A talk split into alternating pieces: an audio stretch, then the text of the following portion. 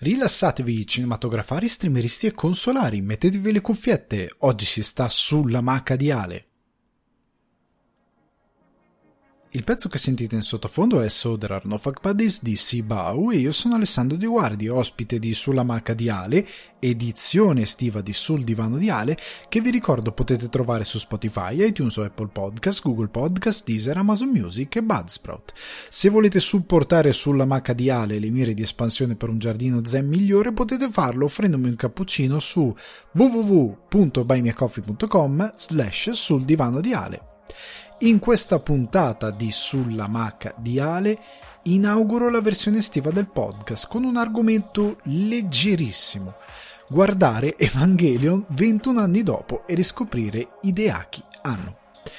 Però è anche tempo di shonen e dopo avervi parlato di Demon Slayer vi parlo di Mugen Train, il film che ha conquistato il mondo che trovate su Amazon Prime Video. In chiusura, come sempre, il cinema d'estate con il loop di Palm Springs e l'orrore di Fear Street. E nel mezzo un po' di chiacchiere e news riguardo la settimana di cinema e televisione. Ragazzi, buon sabato, bentornati, buon qualsiasi giorno della settimana, bentornati su, sul divano di Ale o sulla macca di Ale. Contro ogni previsione, contro ogni buonsenso, ho deciso eh, di eh, applicare questo, questa versione Redux. Ora che ho detto questa cosa, minimo l'episodio durerà un'ora e 40, quindi tipo 20-30 minuti in meno del solito e morirà tutto questa, questa cosa. Ma io cercherò di tenere tutto dentro l'ora. Segnatevi questa cosa voi che state iniziando ad ascoltare il podcast. Perché ragazzi, è estate. Io so che è estate, anche se qui a Dublino, sì, siete un po' di estate anche qui, devo dire la verità.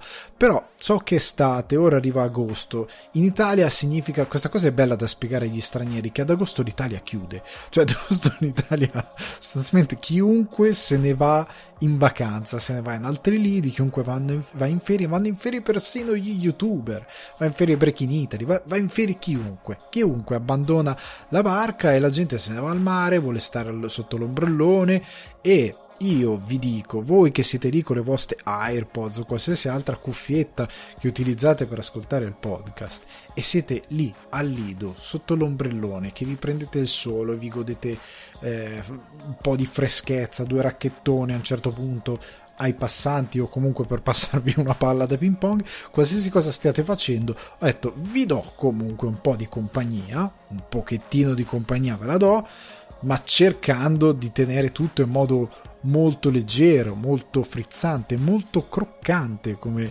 eh, piace dire sempre a me, però in una tempistica un po' più leggera nonostante oggi si parlerà di Neogenesis Evangelion e quindi questo principio probabilmente andrà a farsi benedire molto in fretta. Però ragazzi, state con me perché sarà una bella puntatina eh, defaticante, eh, di leggerezza, andiamo di leggerezza.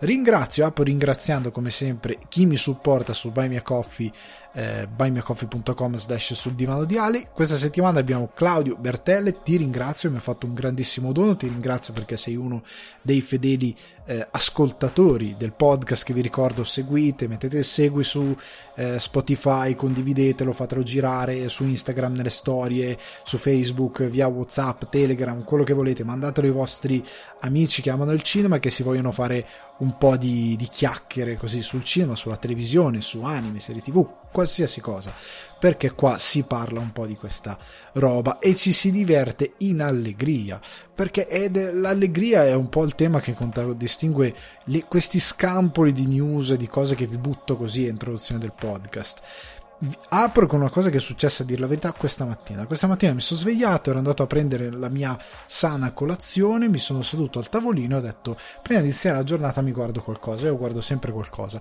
e mi sono sparato la prima puntata di Masters of the Universe Revelation, che è la serie curata da, da Kevin Smith, animata di Netflix e che continua Master, E-Man Masters of the Universe, la, il classico cartone animato eh, della Mattel, perché si basava poi su giocattoli della Mattel, e, ehm, e che raccontava appunto le avventure di, di E-Man, ok?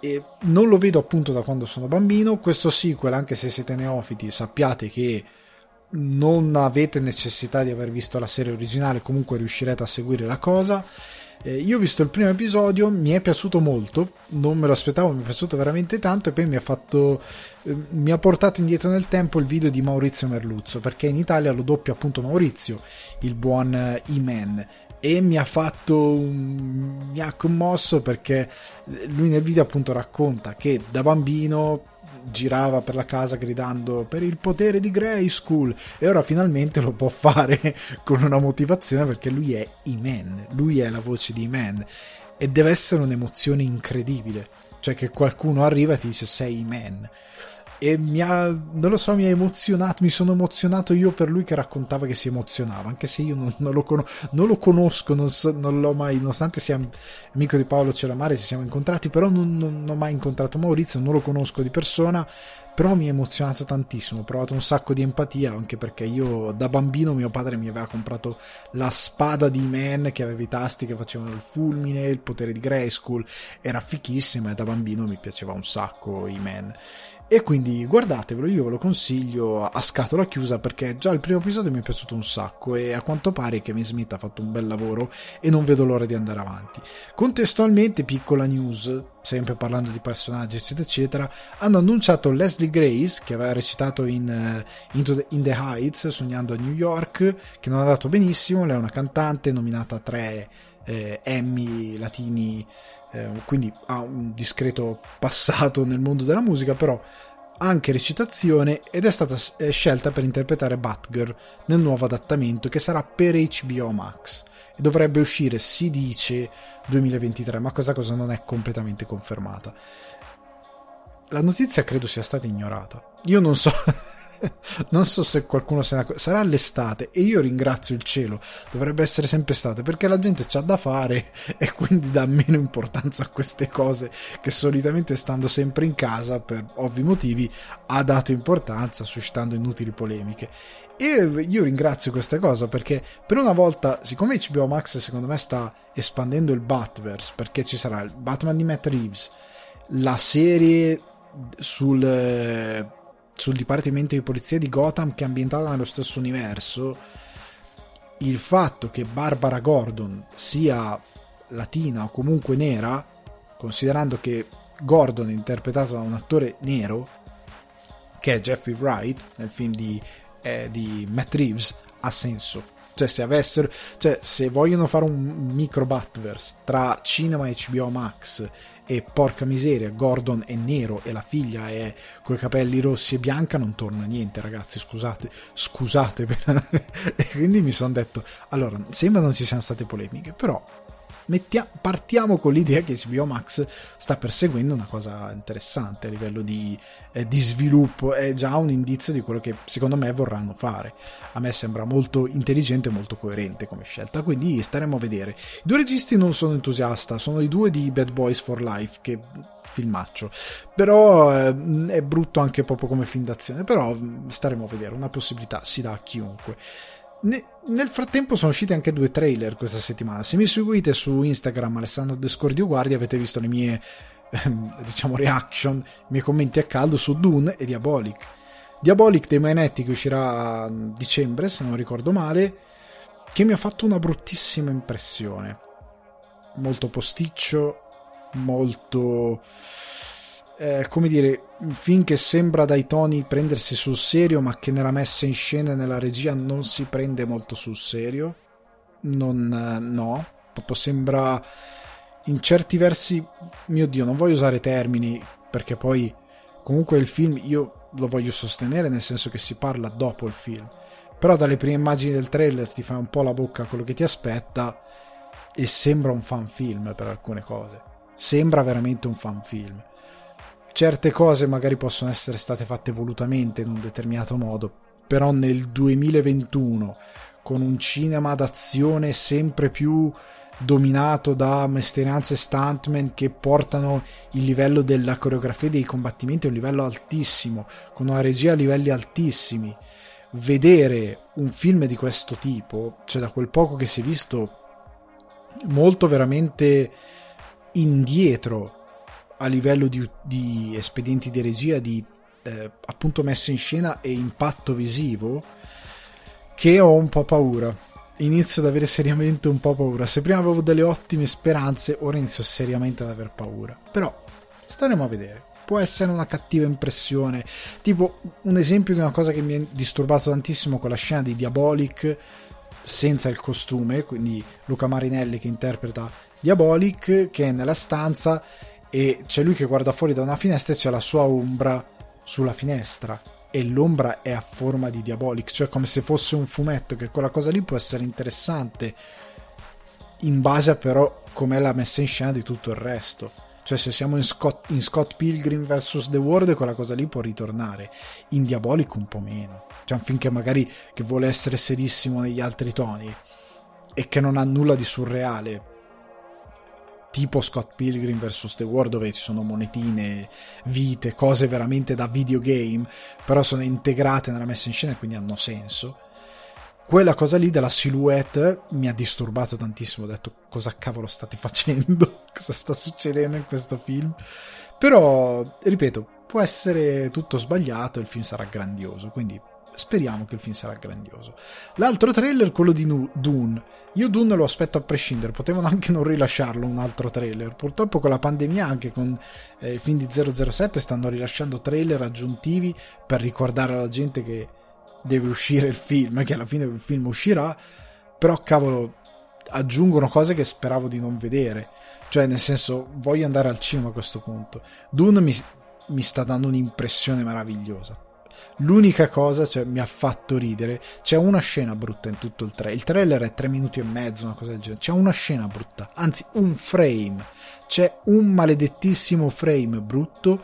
Variety lo ha preso e ci ha fatto la copertina per la news del nuovo trailer di Dune. Ed è quel frame dove si vede ehm, il nostro eroe, eh, in questo caso interpretato da T- Timothée Chalamet in, nella sua tuta da combattimento, a un certo punto si apre la maschera, c'è l'inquadratura del suo volto, chiaramente lui non è nella tuta, chiaramente l'hanno sostituito in digitale la sua faccina con quella di uno stuntman ed è tutto chiaro, non solo perché l'effetto speciale, scusate, il VFX, perché l'effetto speciale sbagliato, il VFX non è riuscito come doveva riuscire e quindi lui, la direzione del suo sguardo non è corretta, le proporzioni non sono corrette, è palesemente palesemente sostituito in CGI, ma c'è anche il fatto che la corporatura non torna.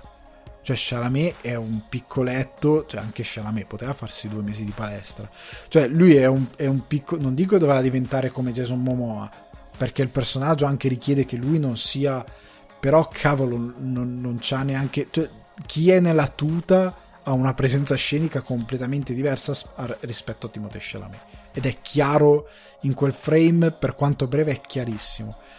Speriamo che quando arriverà al cinema sarà meno chiara questa cosa. Non lo so, magari è solo quel frame, magari verrà aggiustato, magari non lo so. Però sta di fatto che mi ha fatto ridere questa cosa. C'era un frame brutto e tu l'hai pescato, l'hai trovato e ci hai fatto la copertina per sottolinearlo, non scientemente per sottolinearlo ancora di più, però involontariamente è, è così. Comunque, eh, ultima cosa che è successa in questi giorni, Jordan Peele ha pubblicato il poster del suo nuovo film che è Nope, quindi N-O-P-E. E Nope è quell'espressione in inglese che si usa tipo eh, vieni fuori stasera, Nope, che vuol dire no, assolutamente no, non succederà mai. E mi, mi ha fatto ridere, chi mi segue appunto su Instagram, ho scritto eh, Jordan Peele ha confermato di essere la nemesi di Lina Wertmüller perché tanto quanto Lina Wertmüller ha sempre fatto dei titoli lunghissimi Jordan Peele ha fatto Get Out, Us, Nope.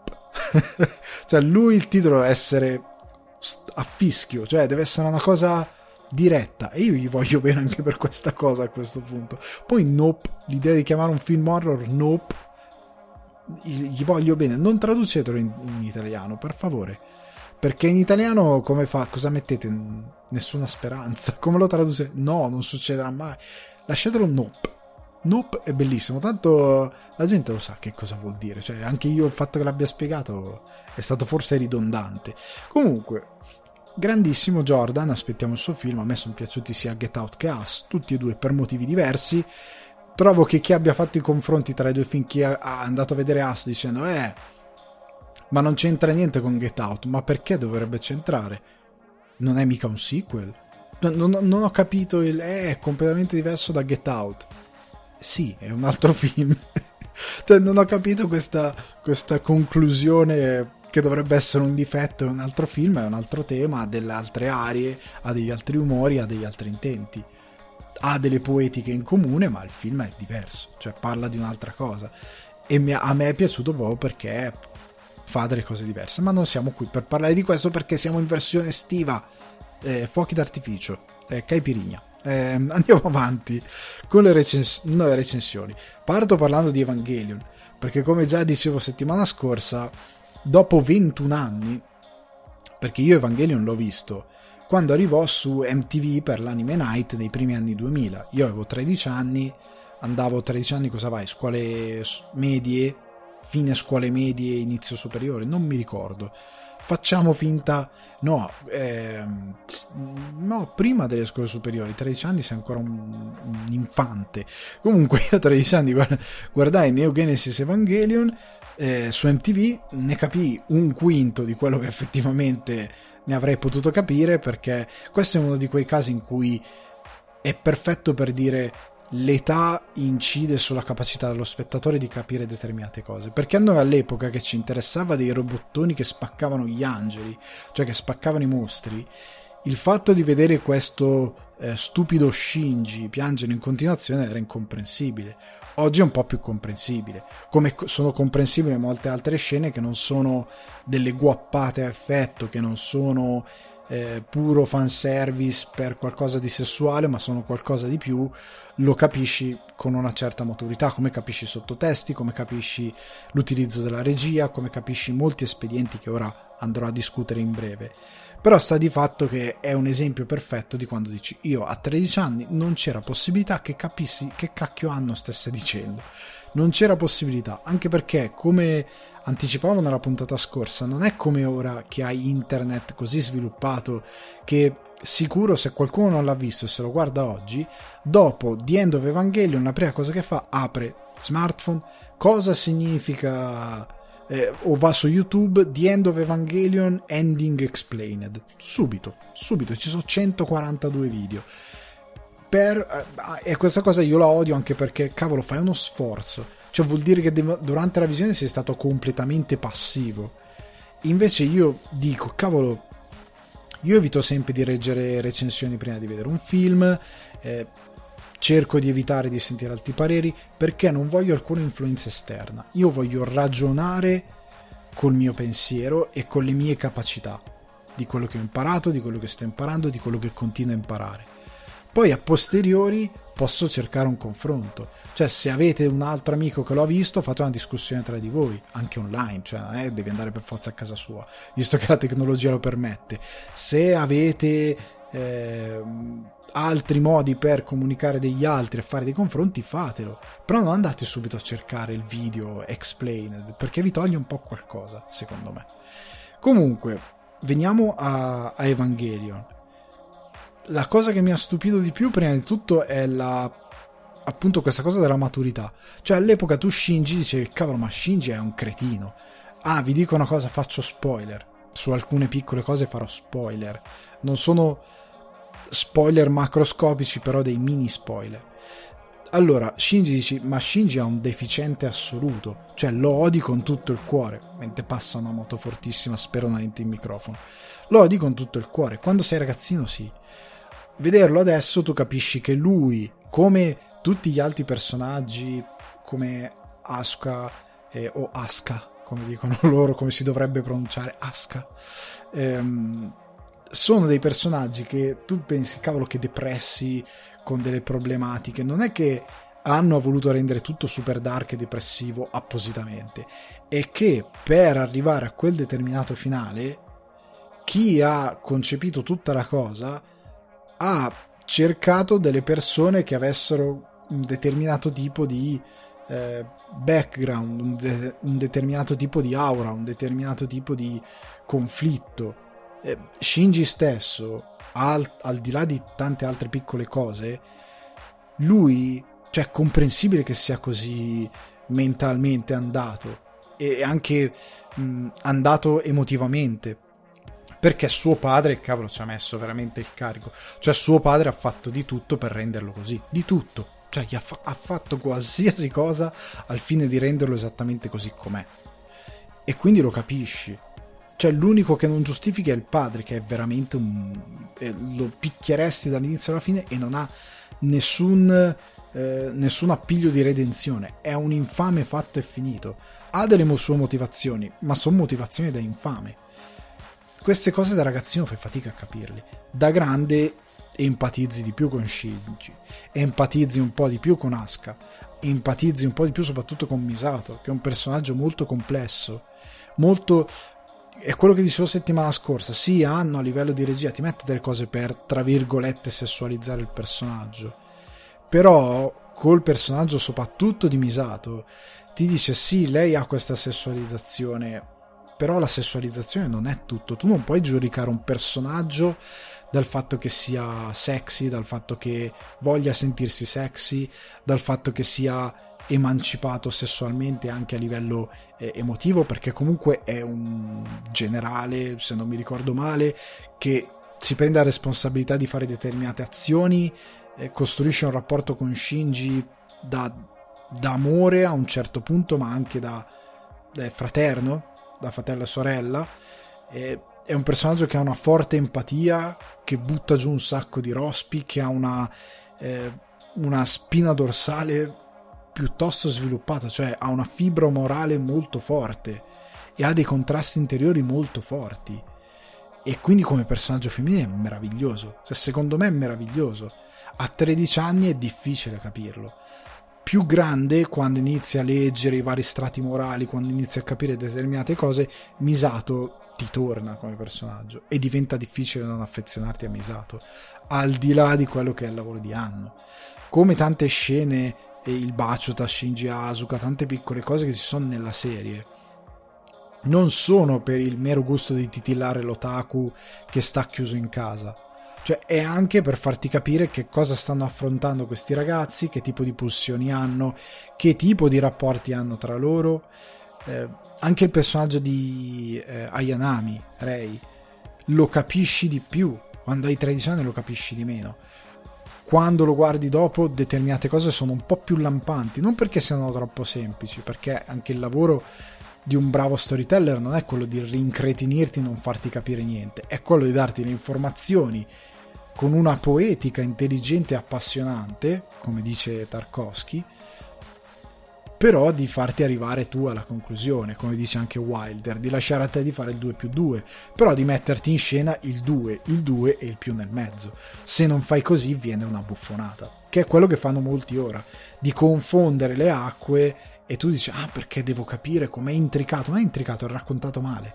Hanno invece ti mette in scena tramite i personaggi, tramite la sua metafora, la caratterizzazione dei personaggi, l'intreccio della storia e ti costruisce molto sull'emotività dei singoli personaggi. Sono tutti meravigliosi e molti di loro sono degli anti-eroi perché non gli vuoi bene a tutti. Asuka a un certo punto la vorresti prendere a testate, per quanto tu poi capisci, possa capire eh, quello che è il suo animo eh, e le sue determinate eh, diciamo inclinazioni, però vorresti un po' prendere a testate perché anche lei nonostante tutto ha dei lati di sé che ha sviluppato certo per quello che è cresciuta, però che ha sviluppato in modo sbagliato, cioè non puoi diventare così, non puoi essere così chiuso, egocentrico, self-absorbed, in modo tale da concentrare tutto su te stesso e non avere ed essere completamente schermato dal mondo attorno, perché lei è, anche, è motivata da questa cosa, ma è anche molto egoista. Quindi ha dei lati che comprendi, però anche dei lati per i quali la odi. La stessa cosa Shinji. Shinji sì, comprende il suo carattere tante cose, ma anche perché, ecco una cosa da dire su Shinji che è importante. C'è da capire che Anno è giapponese, noi siamo europei. Se, italiani siamo mediterranei, siamo anche una cosa diversa.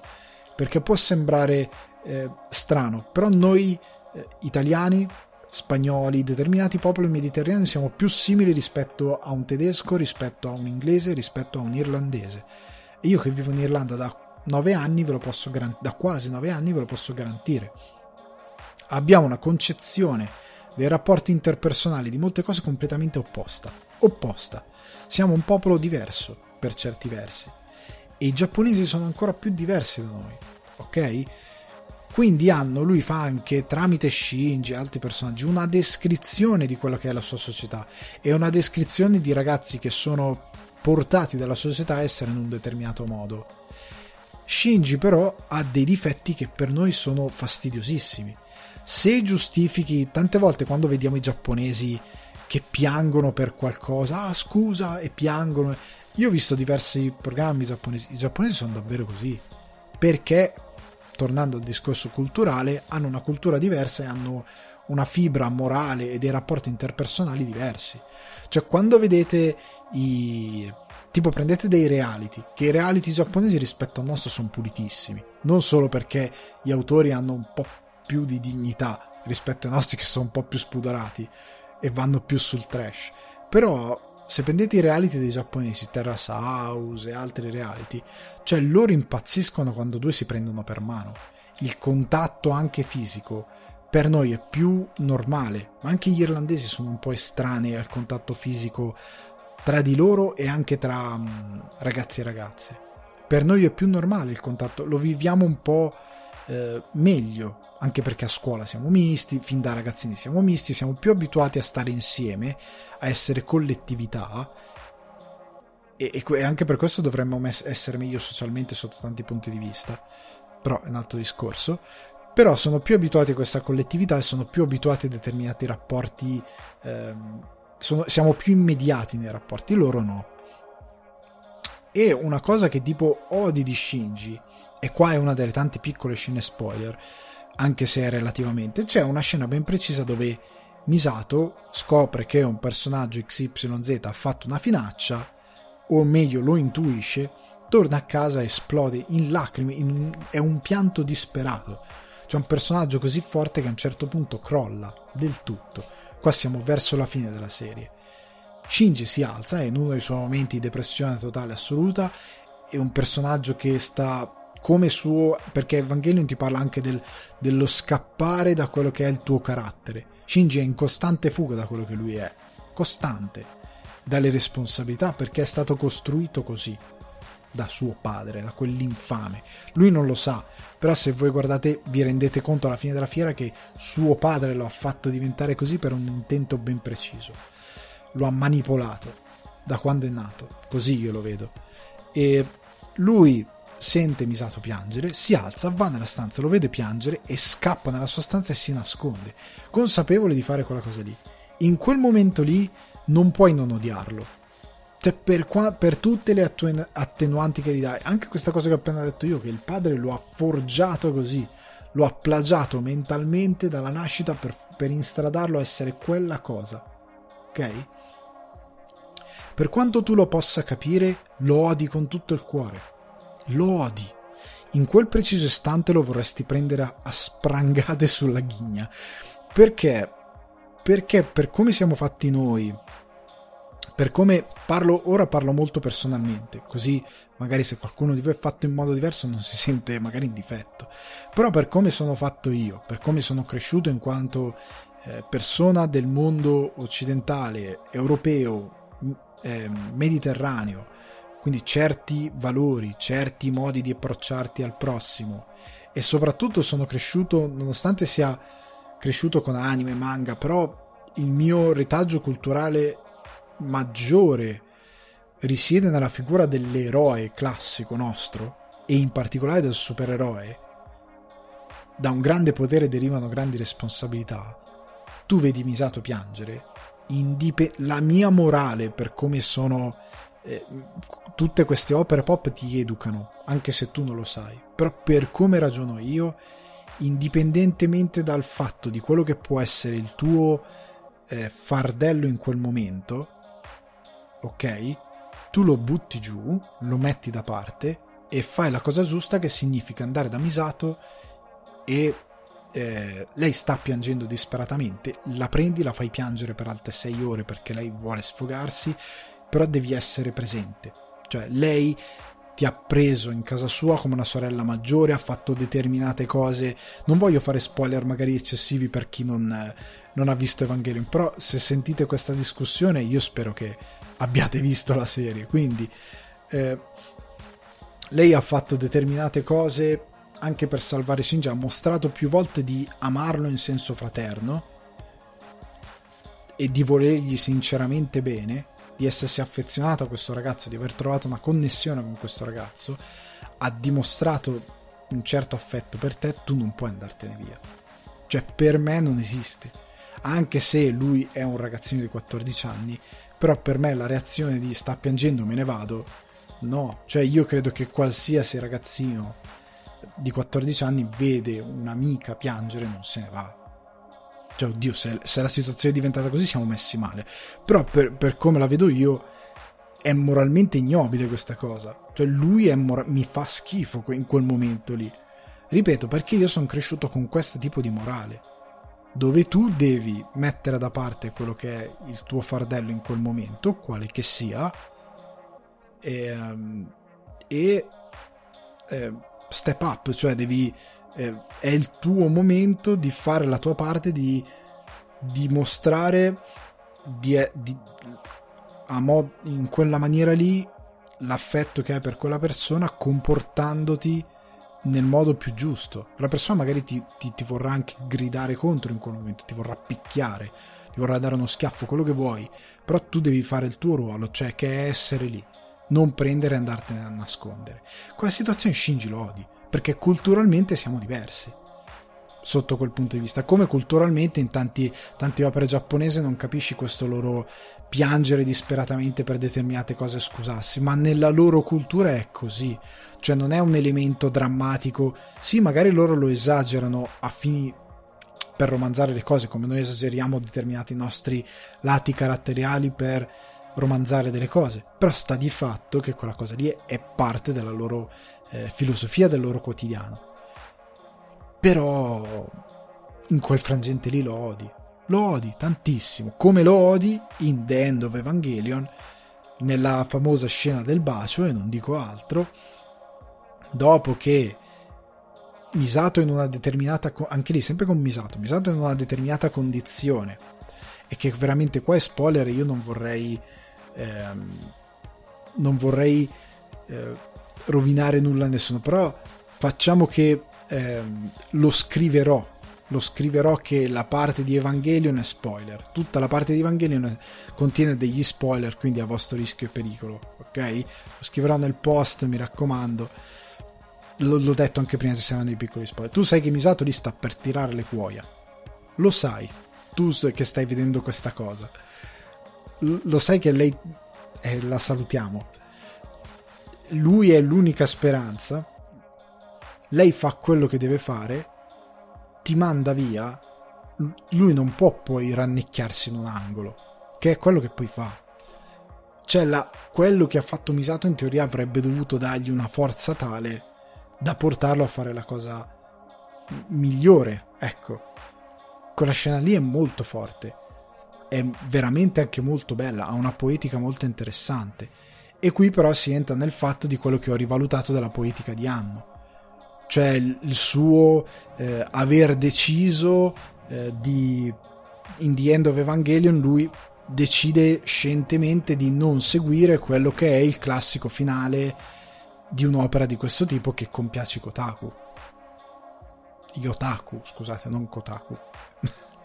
Yotaku decide questa cosa. Però tornando indietro allo stesso Evangelion, prima di arrivare a The End of Evangelion, devo dire che la cosa che mi ha colpito è come ha sfruttato i limiti.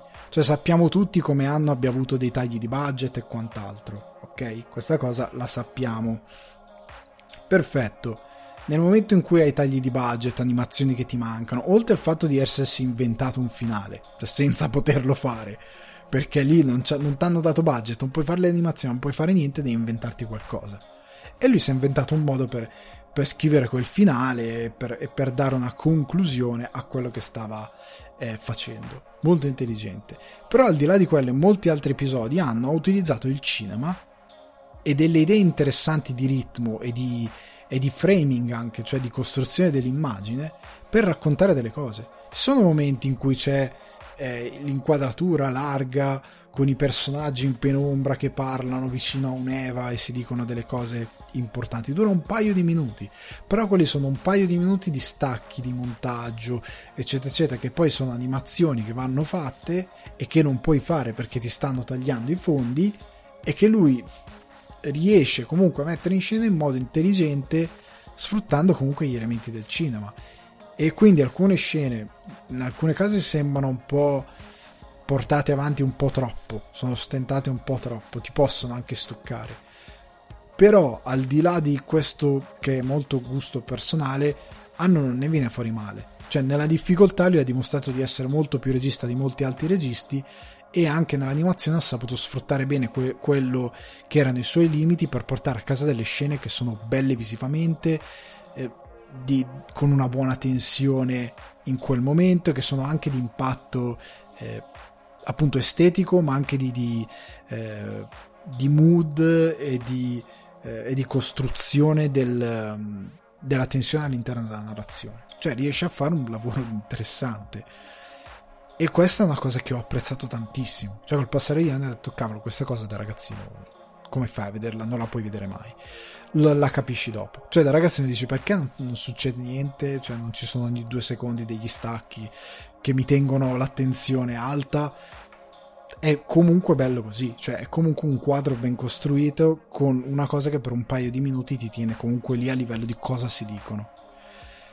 L'altra cosa che mi piace è, come dicevo prima, la scrittura non solo della storia, cioè di come è costruito bene tutto questo mondo per arrivare verso il finale, che ti prende sul fatto che per lui l'essere umano comunque non arriverà a fare qualcosa, cioè anche in una situazione così estrema, anche in un mondo dove, cavolo, il polo è distrutto, l'Artico è distrutto, non c'è più niente, il global, war- il global warming ha completamente preso la Terra, completamente, c'è l'estate perenne, gli oceani che si sono alzati hanno distrutto intere parti del mondo, nonostante ciò gli umani continuano a essere dei cani tra di loro, è comunque l'animale più infame, l'essere umano, nonostante in verità allo stesso tempo un gruppo di reietti eh, che sono sostanzialmente degli esseri umani incredibilmente danneggiati sono quelli che in verità cercano di salvare il mondo.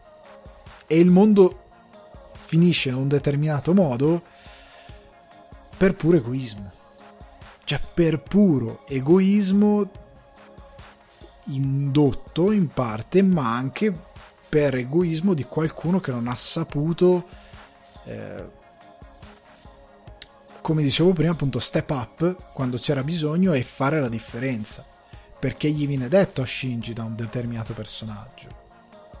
Cioè, hanno anche a livello di morale, ti dice: sì, è vero, gli esseri umani sono dei cani e fanno schifo. Cioè, perché io l'ho letto in questo modo, guardando l'opera nella sua totalità. Questo è vero, è indubbiamente vero, però non è del tutto pessimista.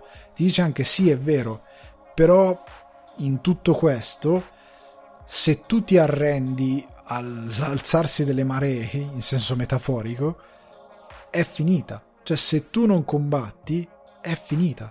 Tu devi nel tuo singolo, e questa è una filosofia molto giapponese all'interno della loro società, tu da singolo devi combattere per quello che è giusto. Da singolo è quello che dice anche Kojima in Death Stranding. Non importa che tu sia in un casino, tu da singolo puoi fare la differenza e fai la differenza, per quanto invisibile possa essere, ma devi combattere per quello che è giusto. A discapito di tutto, a discapito che sei un outsider, a discapito che sei un freak, a discapito che sei danneggiato, ed è quello che appunto ti fa incavolare in certi momenti di Shinji perché questa filosofia giapponese, se fosse unita in certe cose a un certo tipo di filosofia occidentale, che dovrebbe piallarne molte altre, abbracciare alcune cose del modo di ragionare giapponese, sarebbe invincibile. Cioè, appunto, dicevo, io per quanto riguarda, sono un eterno eh, amante dei fumetti e in particolare degli eroi americani. Batman, che è l'espressione maggiore dell'uomo che appunto po- spinge le cose migliori dell'essere umano, quindi la capacità di imparare, l'intelletto e il fisico, il fatto di diventare il miglior detective del mondo, ma allo stesso tempo di essere un uomo pericoloso per quello che può fare combattendo e quello che può fare con le cose che inventa, lui mette tutte queste cose, come dice il dottor Octopus di Spider-Man 2 di Raimi, al servizio dell'umanità. Perché la tua intelligenza è un dono che va usato per il bene dell'umanità, non un privilegio. Ed è quello che non capisce quel figlio di buona donna del padre di Shinji, che invece il suo intelletto è utilizzato come un privilegio. Lui è un privilegiato e quindi decide per tutti. Quella è la sua morale da infame. Ok? Se queste cose venissero fuse, cioè Anno ti dice, cavolo, in verità noi dovremmo essere più come, eh, come Peter Parker, cioè un outsider come i Guardiani della Galassia, dei reietti totali che però sono loro a salvare il mondo nonostante il fatto siano degli scriteriati assoluti con due miliardi di difetti che però lottano per quello che è giusto, fregandosene di qualsiasi altro eh, ordine precostituito. Hanno, dice Shinji, prende determinate scelte, vado nel, nel deretano degli otaku, non vi do, parlando di The End of Evangelion, il finale che, avete, che avreste voluto, lui è uno schifido, fa finire il mondo in un determinato modo, perché è quello che è e non combatte per venire fuori da quello che è, si arrende, si lascia andare ed è disgustoso.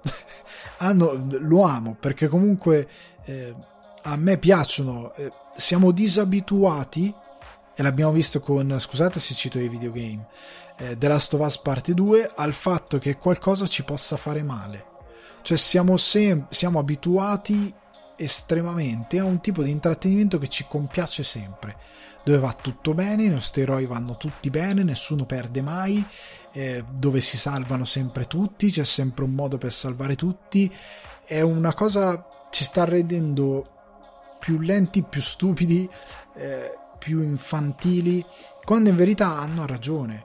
Come ha ragione. Ehm, eh, oddio, non mi sta venendo il nome del director di The Last of Us. Eh, vabbè, facciamo Dottor. Eh, Ehm, non mi sta venendo neanche l'iniziale, vabbè, perso completamente. Come lui ha deciso, lo chiameremo lui, la presenza con la barba, perché lui ha la barba. Lui ha deciso di eh, essere più brutale nel suo racconto, darci qualcosa che ci fa male. Il finale della Stova- della Stovaz inizia male e finisce male. Cioè, è, è incredibilmente doloroso da buttare giù. Era doloroso anche il primo Evangelion è incredibilmente difficile da buttare giù. The End of Evangelion per me è stato, dico la verità, io me l'ero scordato perché ripeto 21 anni non sono l'avevo visto a 13 anni l'avevo scordato cavolo vederlo e buttare giù quel finale lì con la scena di Misato cioè così è stato veramente difficile. Cioè, io sono, ho capito anche questa cosa. Io ho una sensibilità per determinate cose. Cioè, se io posso vedere horror fino al post atomico dove la gente viene squartata, si apre, non mi fa impressione nulla di quella roba qui. Questo tipo di, di racconti, soprattutto costruiti molto sui personaggi, hanno è stato molto bravo mi prendono emotivamente in modo molto forte, io sto male come un cane. Mi piace che ci sia questa idea che ti fa star male, star male come un cane. Deve essere una cosa che dobbiamo essere chiamati a saper fare. Non si può sempre eh, avere questo vizio che tutto vada bene, altrimenti, come stiamo vedendo, va male la partita di calcio, petizione per rigiocarla, va male questa cosa, petizione, petizione per rifare il finale di quello, petizione per cambiare. Le cose non vanno come vogliamo noi. Ok? Volete che le cose vadano come, come eh, volete voi, non nello storytelling, nella vostra vita. Nella vostra vita potete cambiare quello che volete, fa, dare un impatto alle cose seguendo quello che è giusto, imparando anche a perdere quando a volte è necessario perdere o non potete fare altro che perdere e poi ricominciare a provare a vincere. Hanno vuole arrivare a tante conclusioni di questo tipo facendoti malissimo e dandoti dei personaggi che a volte sono disgustosi in alcune cose che fanno. Asuka a volte è insopportabile, proprio moralmente. Shinji, cioè, fam- cioè lui si masturba nella camera di Asuka, la va a trovare in ospedale, lei è svenuta e tu dici porca miseria. Cioè, anche lì, quando la gente parla dei, dei giapponesi che sessualizzano, lì sì, sessualizza ma in modo colpevole. Cioè tu non puoi eh, prendere quella cosa lì come una cosa voyeuristica positiva. Cioè, quella cosa lì, Shinji è un voyeur schifoso in quella circostanza lì. Cioè, è veramente un essere abietto. Cioè, come cacchio fa? Come stai messo? Che cosa cacchio stai facendo?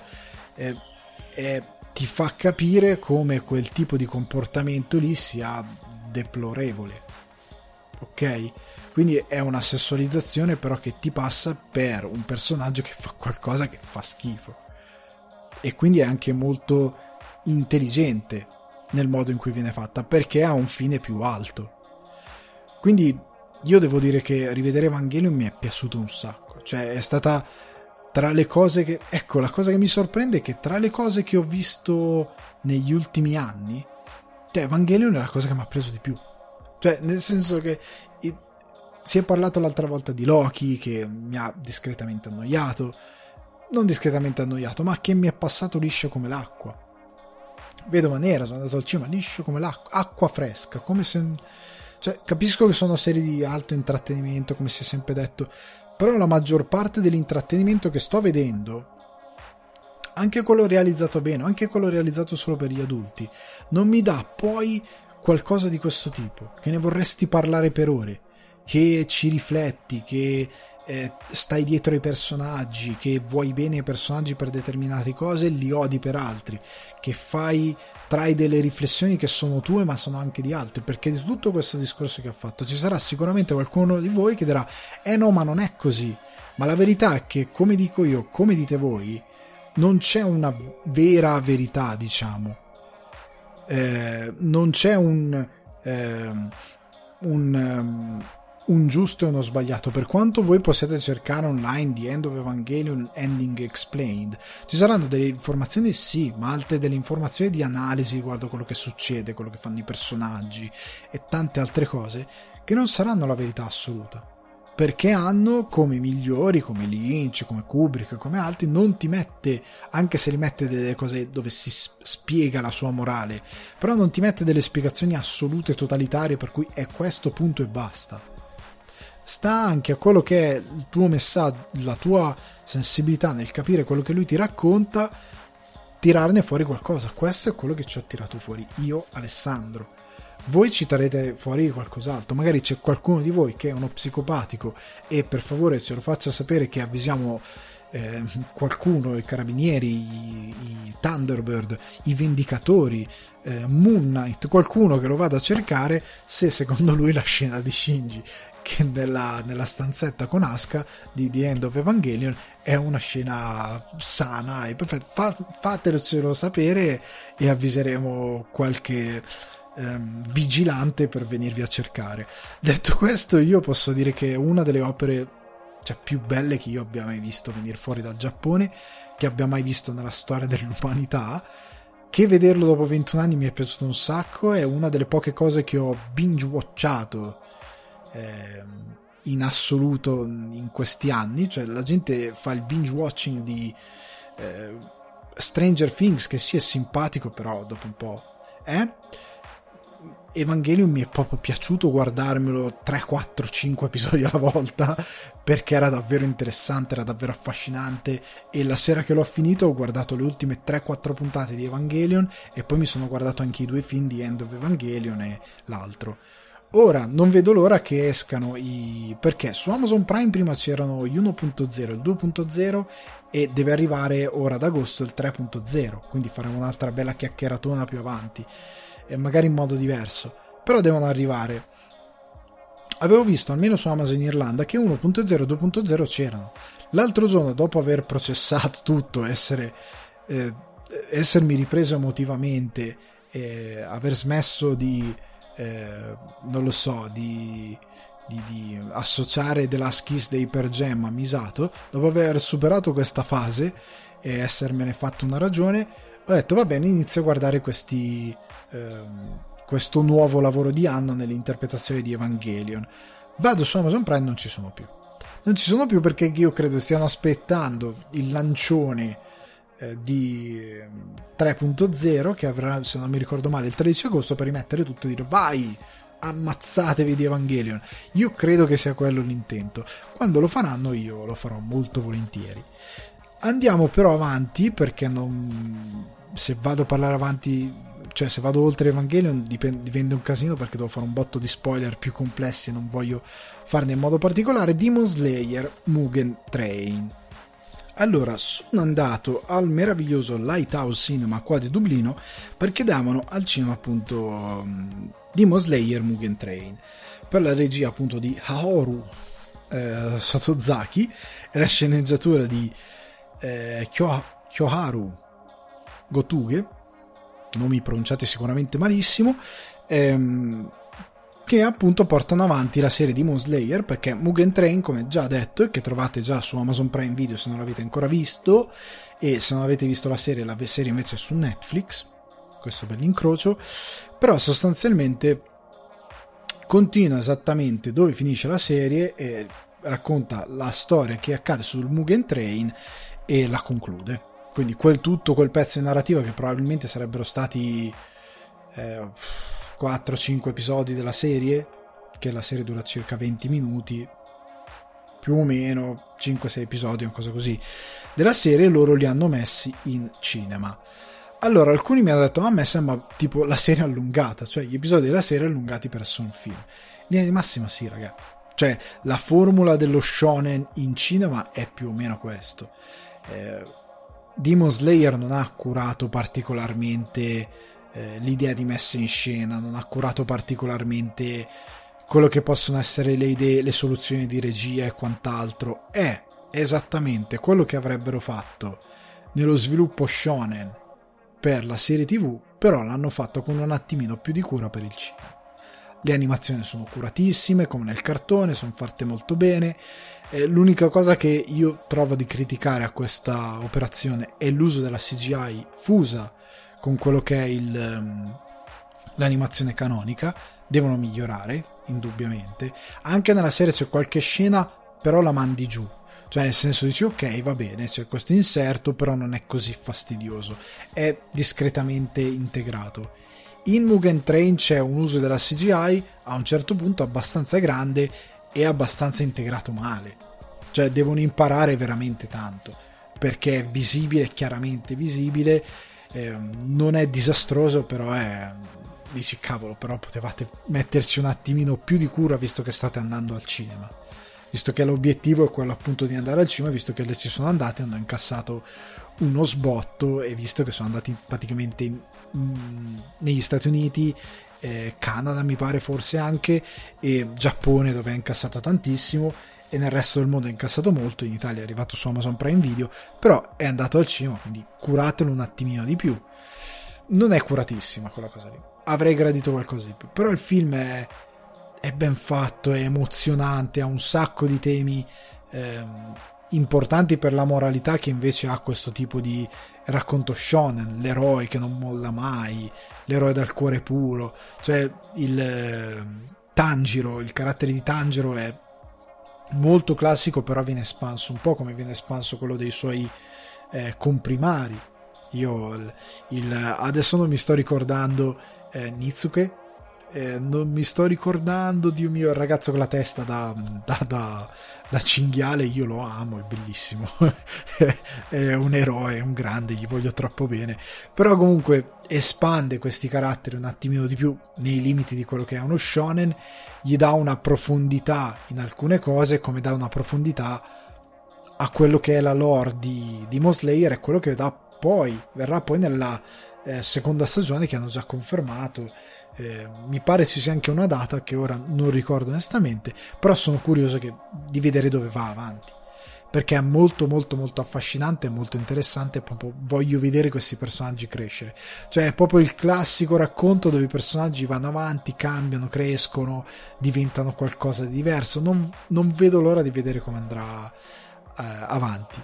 Se no, avete visto la serie, assolutamente vedetelo perché è canonico, continua. Eh, lo trovo un'operazione cinematografica in linea con quello che sono gli shonen. Cioè, rispetto al film medio di Dragon Ball è un capolavoro, cioè parliamoci.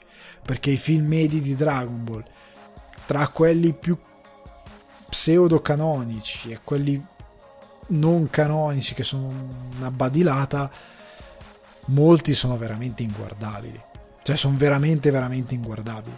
Non tanto per realizzazione, ma perché noi parliamo di vogliono essere film autoconclusivi e sono anche lì una cioè il racconto è quello.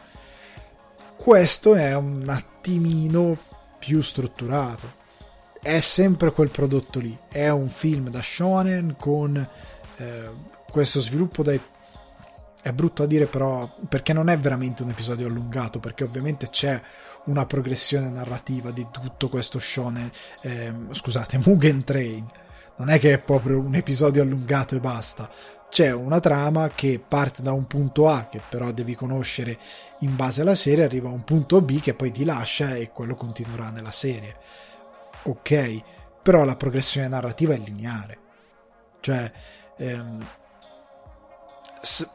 la, la, la linea narrativa è costruita sì per essere un film, però se l'avessero diviso in episodi non sarebbe cambiato molto. Ecco, questo c'è eh, c'è da dirlo. Sarebbe cambiato qualcosina, però non sarebbe cambiato molto. Non è per me 100% filmico perché, ripeto, in quello che è la, la cura del ritmo di alcuni momenti e della costruzione di alcune cose, se uno l'avesse pensato solo esclusivamente per il cinema, curandolo al 100% per il cinema, magari avrebbe usato una regia un po' più curata in determinate cose, non che sia brutta quella che c'è ora cioè quella che hanno utilizzato, è molto basilare. Avrebbero magari osato qualcosa di più interessante, come nel, nella realizzazione di alcuni momenti, eh, come appunto nella cura della, di come la CGI si va a integrare col disegno. Sta di fatto che è un, è un bel film, cioè è godibilissimo, guardatevelo. Eh, a me è piaciuto un botto. Chiudiamo con i due cinemi, i cinemi d'estate, molto velocemente. Il primo è Palm Spring, che Amazon Palm Springs, che trovate su Amazon Prime Video, regia di Max Barbakov, sceneggiatura di Andy Siarra, cast Andy Samberg, Christine Miliotti, la mamma di How I Met Your Mother, e J.K. Simmons, che è un po' il prezzemolino, si trova ovunque. Il film è molto semplice, è la storia di questo tipo che è invitato a un matrimonio e lui è sostanzialmente intrappolato in questo loop temporale per cui ripete costantemente questa giornata del matrimonio. A un certo punto, per sbaglio, diciamo, viene coinvol- coinvolta questa ragazza con la quale lui cerca di, ehm, di, di, di concludere e ora anche lei è in questo loop temporale. Il film sost- e da lì devono appunto parte la storia. Il film è molto interessante perché a livello di struttura è una rom-com c'è la rom-com con i due che si conoscono, si innamorano, costruiscono un rapporto fino a che a un certo punto c'è il classico fallout e poi c'è la soluzione. Cioè è la classica struttura rom-com. Quello che è interessante è che eh, la parte sci-fi è molto presente. Cioè, nel senso che il fatto che ci sia un loop temporale, il fatto che loro iniziano a giocare col loop temporale, che iniziano a fare cose sfruttando quel, questo loop temporale e che si approfondisca un po' l'idea di che cos'è questa situazione e cosa è successo, perché ovviamente la ragazza non è l'unica che è stata coinvolta in questa cosa, perché c'è un altro personaggio che eh, il cast è discretamente noto. Eh, comunque, eh, sono, c'è anche un altro personaggio che è stato coinvolto in questo loop temporale, anche lui ne è intrappolato e quindi anche lui, contrariamente a tutti gli altri che sono eh, ignari della cosa, continua a rivivere sempre questa giornata senza soluzione di continuità, eh, si creano delle situazioni. Cioè, in certi momenti il film è proprio violento. Cioè, c'è sangue, eh, c'è. Oddio, non... adesso che ci sto pensando, non c'è sangue, diciamo. Non c'è violenza esplicita, però comunque il film, gente che esplode, eccetera, eccetera, si, si vede, non, in, non col sangue frattagli che volano, però c'è, c'è comunque un po' di violenza. La parte che mi è piaciuta è che abbraccia molto la sua parte sci-fi. Cioè non si ferma la rom-com con loro che a un certo punto stanno male uno per l'altro, del tipo che partono eh, le canzoni pop tanto tristi. Non è quella cosa lì. Si concentra molto sulla parte sci-fi. Eh, quindi su questa cosa del loop e sul fatto che in alcuni frangenti è molto violento e sul fatto che il protagonista eh, perché tanti magari hanno pensato eh come ricomincio da capo contrariamente a Ricomincio da capo, che ehm, non ti fa capire effettivamente bene quanto lui rimane in questo loop. In questo film lui non è in questo loop perché deve imparare una lezione dell'universo, è lì per altri motivi incastrato. E per via di questa cosa lui è lì da una quantità di tempo enorme. Cioè, noi non sappiamo esattamente da quanto, ma lui è lì veramente da tanto. Da, da, da una quantità di tempo che potrebbero essere anni che lui è lì potrebbero essere decenni, noi non lo sappiamo, perché noi lo troviamo in un punto in cui lui è totalmente rassegnato a, a questa realtà del loop e quindi è giù depresso in modo è veramente disilluso in una maniera anche comica ed è la cosa che il film sfrutta bene. Comunque, se non avete visto Palm Springs, io ve lo consiglio perché è di grande intrattenimento, è molto divertente, è un bel film che potete vedere appunto con la vostra compagna. Cinema d'estate è perfetto perché ragazzi si chiama Palm Springs, loro sono tutto il tempo, credo che siano, se non mi ricordo male, sono al confine, sono nel New Mexico forse, non mi ricordo, comunque sono in una di queste zone, o sono proprio in Messico, adesso no, non in Messico, però comunque sono... Ehm, sono in un forse sono proprio a Palm Springs comunque sto, sto svarionando di brutto perché non mi sto, mi sto confondendo tantissimo però sta di fatto che ehm, è estivo ecco è estivo, ok? Ce la, ce la, caviamo così. Perché lui a un certo punto è nel, col, nella piscina col materassino a forma di fetta di pizza, mi pare. Quindi, ragazzi, più estivo di così non si può. Ultimo film che vi consiglio oggi è Fear Street 1994, partone, quindi parte 1, e lo trovate su Netflix. Era questo è parte di questa operazione di Netflix divisa in tre parti, quindi 94, se non mi ricordo male, 69 e l'ultima 1666. Sono ambientate in tre epoche diverse, eh, regia di Lee eh, Janiak o Geniak, eh, sceneggiatura dello stesso insieme eh, a un altro sceneggiatore che adesso non mi sta venendo assolutamente il nome e che invece è eh, Phil grazie ecco, nei miei appunti era andato completamente perso ed è tutto basato sui libri di eh, R.L. Stein, che aveva scritto questa serie di libri per ragazzi eh, a tema horror e loro ci hanno tratto questa serie. Nel cast Maya Hawk, eh, Chiana Madeira, eh, Julia Rewald, Olivia Scott Welch, Benjamin Flores Jr. e tanti tanti altri giovani attori, alcuni riciclati da altri show Netflix, ho visto le anticipazioni dei prossimi film, alcuni sono proprio presi da altri show e da altri film, sono teen che hanno recitato in, in altri film. La cosa che mi fa piacere è che molti di questi attori sono effettivamente dei teen, cioè hanno un'età che varia dai 18 ai 23 anni, tranne un personaggio che poi ho scoperto che ha 27 anni nella vita reale, però inter- interpreta un teen teenager. È una cosa che mi ha un attimino eh, scioccato perché tutti gli altri sono ragazzi giovani e ha più senso rispetto a appunto quello che fa tante volte Hollywood di avere 27 anni che interpretano liceali e tu dici cavolo ma quello c'ha la barba. Cioè come fa come fa a essere? Però comunque in questo, in questo caso secondo me hanno fatto bene i compiti a casa. Eh, il film però nonostante abbia questa componente trama al volo, siamo in questa cittadina eh, Shadyside, nome molto eh, propedeutico quello che può succedere, nella quale a un certo punto parte una serie di ammazzamenti con questo killer eh, tipo Scream, e tant'è che la scena d'apertura è veramente da portare a casa eh, fa- dei, dei, familiari di Wes Craven che purtroppo è venuto a mancare qualche anno fa, un, un lauto eh, assegno, no sto scherzando, comunque c'è una citazione enorme a Scream nell'apertura del film come in altre eh, situazioni proprio a livello di regia e costruzione di alcuni momenti di tensione nel film, è veramente preso da Wes Craven. Sostanzialmente per via di questi ammazzamenti eh, viene risvegliata questa entità che causa una serie di cose misteriose e questi ragazzi ci devono avere a che fare. Ora, quello che mi è piaciuto, come dicevo, omaggio a Wes Craven, però anche omaggio non solo a Scream ma a tanto cinema horror.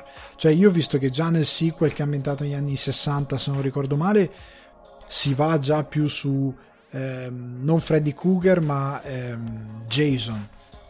Si va più su Jason. Quindi il classico campo estivo eh, con i ragazzi che fanno sesso ovunque. Ecco perché questa è una cosa che si è persa negli horror e che credo sia una roba terribile. Perché gli horror negli anni eh, anche 80 eh, avevano, cioè l'horror ha sempre unito il sangue con il sesso, cioè sangue, sesso, eh, decesso, come dicevo di Allen. Eh, sono sempre uniti, cioè l'horror mostra tutto quello che gli altri film non vogliono mostrare o che mostrano in modo o spettacolarizzandolo o ehm, macchiet- rendendolo una macchietta, come il sesso che è sempre in maniera comica o in maniera triviale. In questi film il sesso è proprio, cioè è sudato, è sporco, ehm, è, è, proprio pruriginoso, soprattutto nei film di Jason, dove ci sono questi ragazzi al lago, al campo, che sono lì eh, tipo campo scuola, che però fanno, giustamente, sono diciottenni eh, teenager messi tutti insieme tra cheerleader e giocatori di football, comunque ragazzi, eh, cosa vuoi che, che vada storto? e non è roba fatta con la chiesa come magari facciamo in Italia, è ovvio che succederà qualsiasi cosa, in mezzo a alcol, droga, succederà qualunque. E questo è quello che in parte anche ci viene riportato da quello che ho visto nella parte 1966. Ehm, come si vede anche un po' ehm, di sesso anche in questo primo ambientato nel 1994 perché appunto Fear Street 1994 part 1 parte 1 c'è anche la cosa che mi è piaciuta è che il 1994 scusate non è macchiettistico. Cioè non è che arriva il, il tipo con la maglietta ai Nine Inch Nails per dire cioè come in Capitan Marvel che è palesemente tutto quello che era pop negli anni 90 l'hanno buttato nel film non è caratterizzato in questo modo il film. Siamo degli anni 90, lo capisci, te lo dice anche il film, però non è, il, non è un motivo per fare un nostalgia movie. Cioè, il film si, si, si va a cercare le sue cose nella storia. Le cose che ti cita sono cose di film horror, ma senza, in un modo intelligente, ecco, senza fare il dialogo, ah, è come lì, cioè perché ora si fa così, la citazione è proprio, ah, ma è come in Scream, cioè c'è proprio un personaggio che lo dice ed è terrificante. Mentre qua passa tutto per la messa in scena, come arrivano in scena certi killer, come sono rappresentati, eh, certi proprio eh, espedienti di messa in scena sono presi da altro cinema e mi ha sorpreso perché io non mi aspettavo un'operazione di questo tipo, mi aspettavo un film per ragazzi super ingenuo, magari anche un po' posticcio, in verità è ben fatto. Cioè, nonostante in apertura c'è questa cosa che ormai ho capito che va di moda le luci eh, Refn a distanza di anni ha lasciato il suo segno. Cioè nel senso che ormai vanno di moda le luci alla Refn tutto viola, tutto blu fatte male, fatte male eh perché sono sempre anche nei video YouTube, negli streamer, sono sempre fatte male, male, male, però le fanno tutti.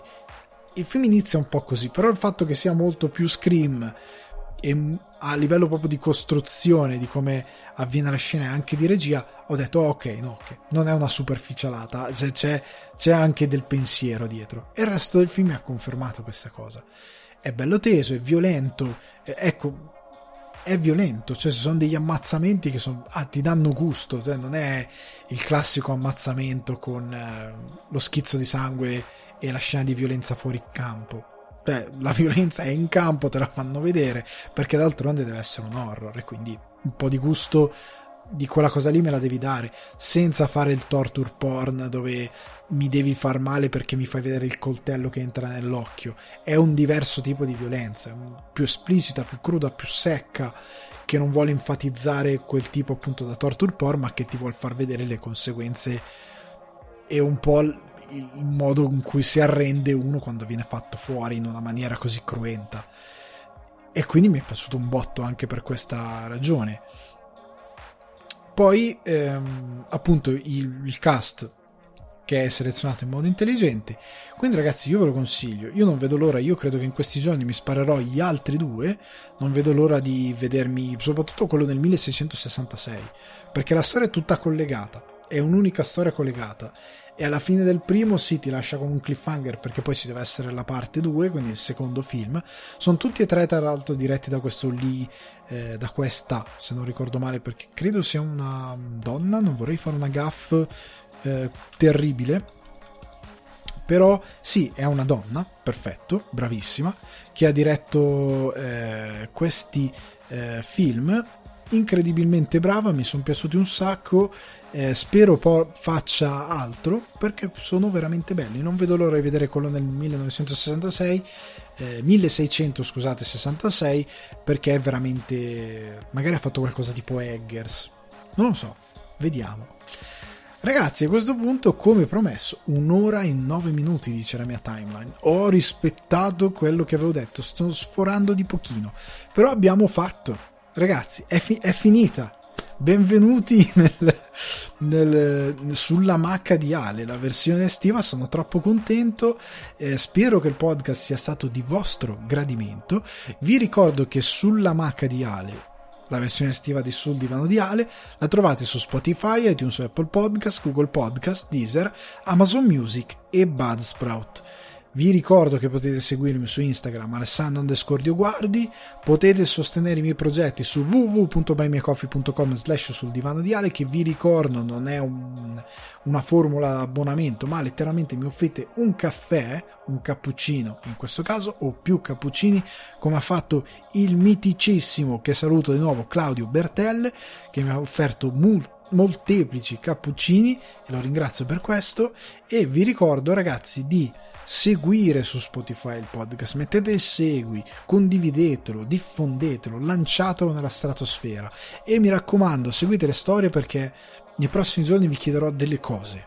Vi farò delle domande random, no, delle domande che serviranno per degli argomenti che eh, magari si porteranno in altre edizioni del podcast.